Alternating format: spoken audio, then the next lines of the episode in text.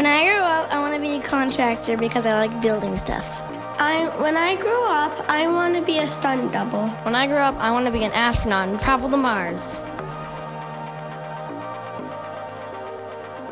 Ray, what's the last in person event you attended before the pandemic? For me, it was a family barbecue. I miss those. What about yourself?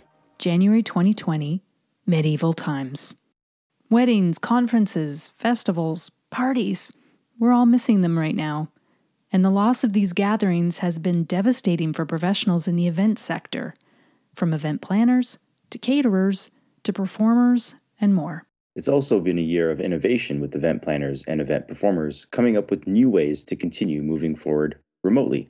In this episode, we find out what new technologies event professionals are using to get through the pandemic and what you can expect when you attend your first post COVID event. Welcome to WorkShift. I think I was pretty well aware of, but didn't realize it until until everything went down and now we've lived through this is the amount of resiliency in this industry.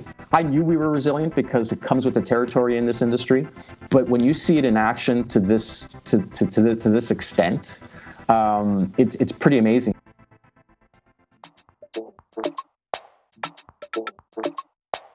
Digital disruption, The gig economy, artificial intelligence. robots. There's a lot of talk about these things in the media and online, but what do they mean for you? I'm Sean McEwen. And I'm Ray Harapal. We're exploring the future of work and changes you can expect to see at your job. We'll tell you how this massive digital shift could change your career and what you can do to adapt, evolve, and thrive. 2020 was marked by a hospitality sector shutdown. But what's in store for the event sector when things start to open up? Paula Ruggio, a professor and program coordinator at George Brown College's School of Hospitality and Tourism Management, gives us an overview and tells us how he's preparing the next generation of events industry leaders.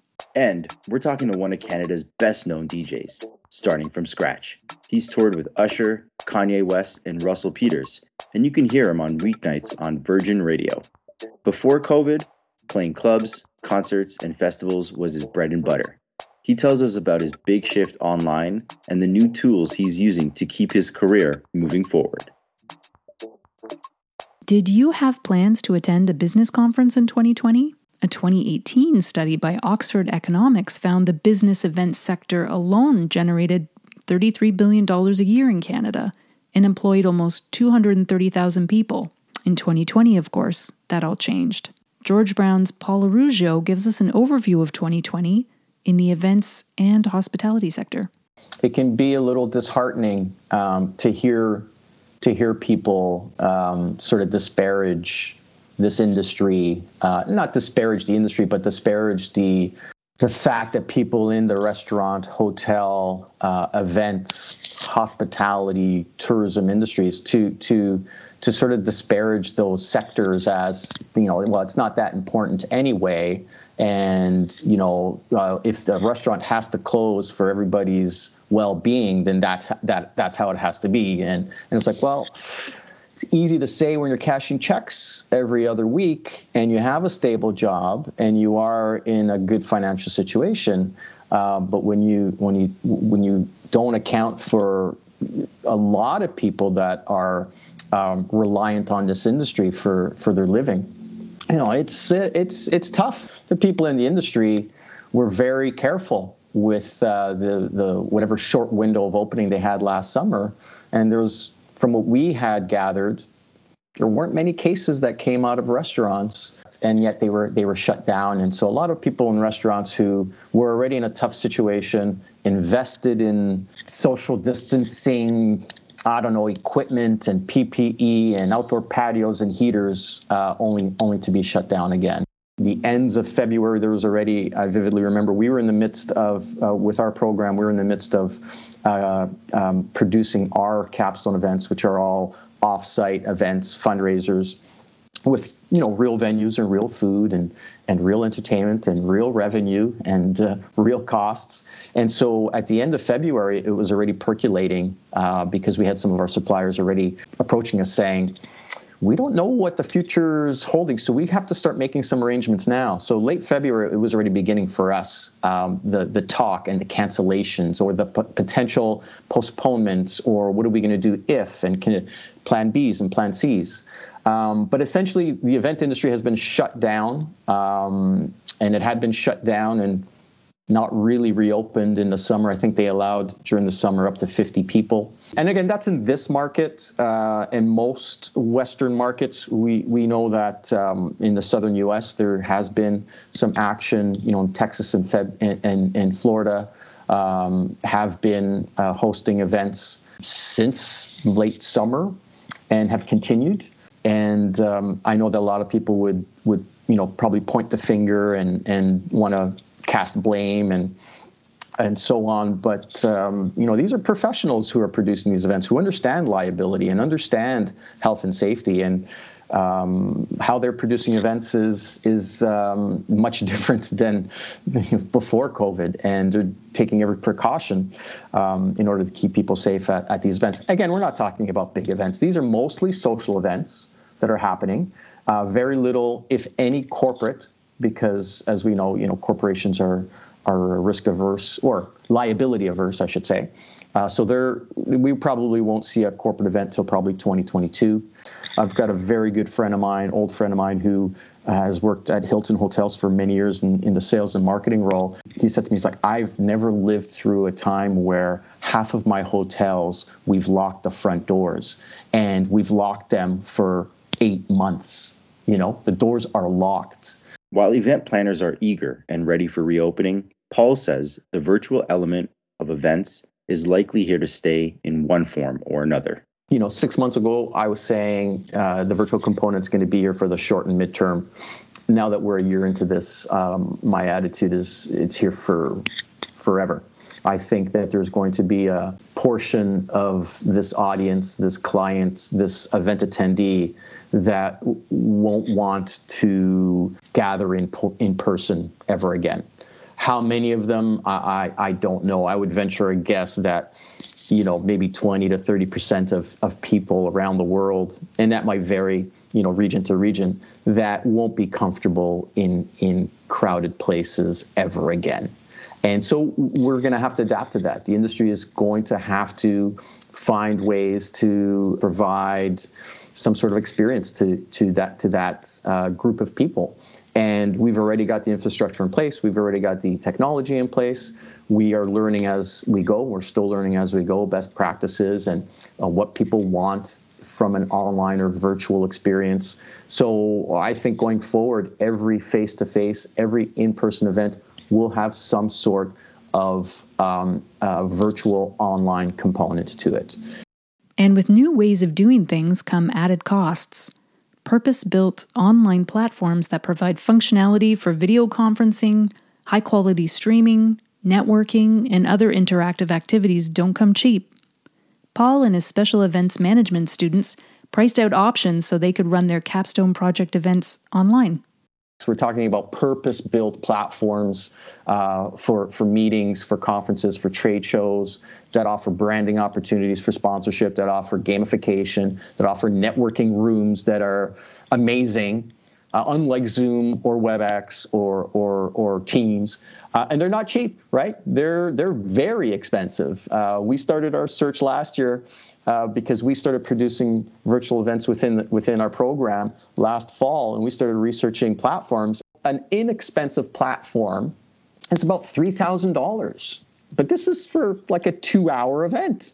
They range anywhere. Uh, we saw quotes anywhere from say seventy-five hundred dollars to fifteen thousand dollars for one time essentially you're looking at many more additional costs when you add the online version to your live event you know the live events always had um, a huge amount of spend from a technological audio visual you know sound lighting production component but now we're going to have to add that streaming broadcast component and it's not just equipment it's it's professionals right it, it's it's it's people who who are trained in those areas to to be able to provide a, you know a seamless, clean broadcast. If you if if you can charge $150 for an in-person experience, which will include so much more value and benefits, right? Like from from the food and beverage to the opportunity to network face to face to the ability to talk to a guest speaker after their session, all those that you may not get sitting at home, then we can charge somebody who wants to consume this at home possibly 40 $50 you know $50 for that same experience. And what they're getting is content and exposure education. As an event planner you may not need all of the space the physical space. You may not need all of that sort of tangible consumables, uh, which would lower your costs. Uh, should overall costs on a per person cost, it probably will increase be- because it seems like everything's become much more expensive, and there's a lot of variables there. But um, and then and then that home opportunity where you could have hundred on site and you could have 500 at home. Performers are a huge part of the events industry and they've taken a big hit during the pandemic as well. DJ Starting from Scratch is one of Canada's best known DJs. He lived up to his name when he tried to shift his sets online. In the early days of the pandemic, copyright issues forced him to shift from Instagram to a new streaming platform. So for what happened was I did it the first time I did it I was doing it on IG and like you said you know they were they were shutting me down every 5 minutes just like they were doing to everybody else and just like I've kind of always done, I kind of cold turkeyed it and went straight into Twitch um, and just abandoned Instagram totally. Yeah, I just had to make that choice of do I want to just sit on my hands and be idle or do it like once in a blue moon? And then I was like, nah. You know what I mean? Like I have to, I work way too hard to get to where I am now to let something like this kind of take me out the game. This is just another challenge for me. It's just like when the influx of CDs came in and I was a vinyl guy, or now the digital, the computers came in when we were vinyl and then CDs. You know, you gravitate to CDs. Now they switch you to, to digital. You get to digital and something else. Or what happens now? Streaming. Now I have to be, uh, you know, in front of the camera and playing the music and talking. So now I'm like doing kind of everything, which it, which as a DJ is a great thing. It's a great, it's been a great learning tool. I mean, I've had to practice in front of everybody for a year, but it's been amazing. If you've heard of Twitch but don't really know what it is, here's a quick breakdown. It's a popular live streaming platform dominated by gamers. Basically, anyone can use Twitch to live stream their activities. Users can find streamers they like and follow them and leave comments in their chats. And there's a monetization aspect of Twitch. Users can buy Twitch subscriptions to view ad free content and use channel emotes. Emotes are Twitch specific emojis you can use in the chat. Users can donate directly to streamers. Users can also gift subscriptions or subs to other users, and they can also send bits to streamers, kind of like tipping. Bits are Twitch currency. There's a a, hum, a huge growth curve. I mean, I, I literally started with zero people uh, in March, and now I'm almost at 14,000 people in a year of followers and subscribers. We're almost at 2,000 subscribers. So I mean, the money predominantly will always come from anybody who directly tips you, because that's that's just putting money in your hand. Um, but the bulk of our money comes from subscriptions, and they on Twitch they have the bits and this and and that stuff too. Um, I mean, it's just like anything though, because of the bits and the subs goes through Twitch, they take their share, so you're only getting you know a, a bit of it but the more the higher of a status you reach on Twitch, you have more opportunities to monetize. So there's ad revenue sharing and stuff, which we haven't even explored yet. So I know for me right now, we've just been, I mean, it's been great. I mean, reality is I'll make in one month what I probably would make in one live gig in real life, but it's still money. You know what I mean? And it, and it, and it's a tough thing because you don't want to seem telethony. You know what I mean? Because it was never the purpose for doing it. You know, it's a tough line to, to deal with because I know the viewers themselves are in the same situation I'm in. You know what I mean? And I know everybody's not making money. Some people are, some people aren't. Some people have lost a ton of money. Some people have made a ton of money in this time. Every bit someone puts up is is is a penny to the recipient, in essence, right? So if somebody puts up a hundred, you're giving me a dollar You know what I mean? So appearances aren't what they seem because if somebody puts up a thousand, everybody's like, "Oh my God, it's a thousand bits," but you're like, "Yes, but it's ten dollars." right? So it's like appearances aren't what they seem, but yes, it still is ten dollars.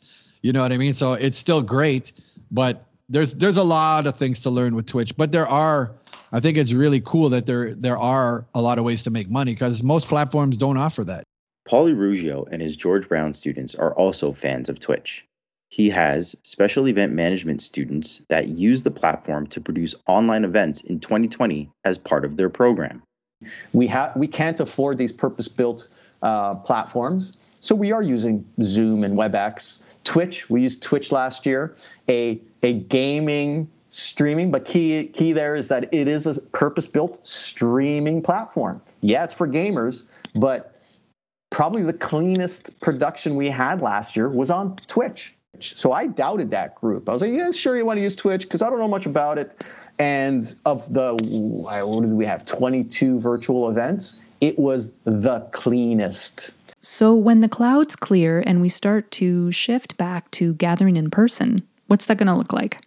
Paul Arugio says event planners and event goers can expect to pay more. It will be more expensive to attend and meet and gather in the future just because we're, we're going to decrease capacities by half at best case scenario and probably three quarters most case scenario. Here's DJ starting from scratch. What I do think is going to happen in the future is kind of what we're doing now combined with public venues. So I do think live streaming either from the venue to the houses and vice versa from your house to different venues and so forth and doing mul- doing one party in multiple places. I know it's been done before, festivals and stuff like that, but I do think that that will become more commonplace. I do think, especially with uh, musicians and so forth, they are definitely going to be keeping that going because they can reach a worldwide audience with one show. I know I've been asked this so many times. Am I going to stop streaming when things open? I was like, hell no. Why would I do that? You know what I mean? I'm I'm basically giving you a public mixtape. I'm putting out a public calling card every single time I go live. So why wouldn't I keep streaming to educate other people in different places so that when I go there, they're more educated with me. You know, the older crowd, they're not going to want to go out anymore. They're everybody's used to partying at home on a Saturday night now. The younger crowd, of course, they'll go out. You know what I mean? Why not? They should go out. But the older crowds, like I know for me, if I wasn't DJing and I'm at home, I'm I'm 48 now. I'm I'd be like, I'm not going to a club. I'll go to a club once in a while. But in general, it's like, why wouldn't I? I would rather have friends at my house and we just watch something on the screen and party at home. So, and I think that is really going to be, you know, the way of the future. It's time to take a look at the future want ads. Yes, kids, listen up because these could be the jobs you'll be applying for when you grow up. In this segment, we ask our guests to outline a job they think should exist in the future. Okay, Paula Rougeau, what have you got for us? Event strategist and or event communications and strategy. Okay, we'll call this person an event communications and strategy specialist. What will this person do? The, the role of, of event planner, event manager, event coordinator has always been sort of this, you know, like wide skill set, right? You, you have to be a yeah. Jack or Jane of all trades. That's and that's always been the case. This future position, I think, is going to be that plus this whole element of of tech, of production, now even marketing and promoting these events. The the reliance we used to have on say posters or any sort of face to face promotions that are, are, are, probably the, the, the most effective, right? You know, aren't going to be available to us. So now we, we, we, we strictly are using these social channels or, you know, direct email or newsletters or whatever whatever sponsored ads we, we, we can get our hands on from from a social media perspective. That's a wrap on this episode of WorkShift. What did you think? Want to share your thoughts on this episode? Email us at workshift at georgebrown.ca. This podcast is brought to you by the fine folks at George Brown College. We want to thank Paul Rougeau and DJ Starting From Scratch for sharing their thoughts with us. It's the end of your work shift. Thanks for listening. What's up, everybody? This is DJ Starting From Scratch, and you, yes, you, only you, are listening to the Work Shift podcast.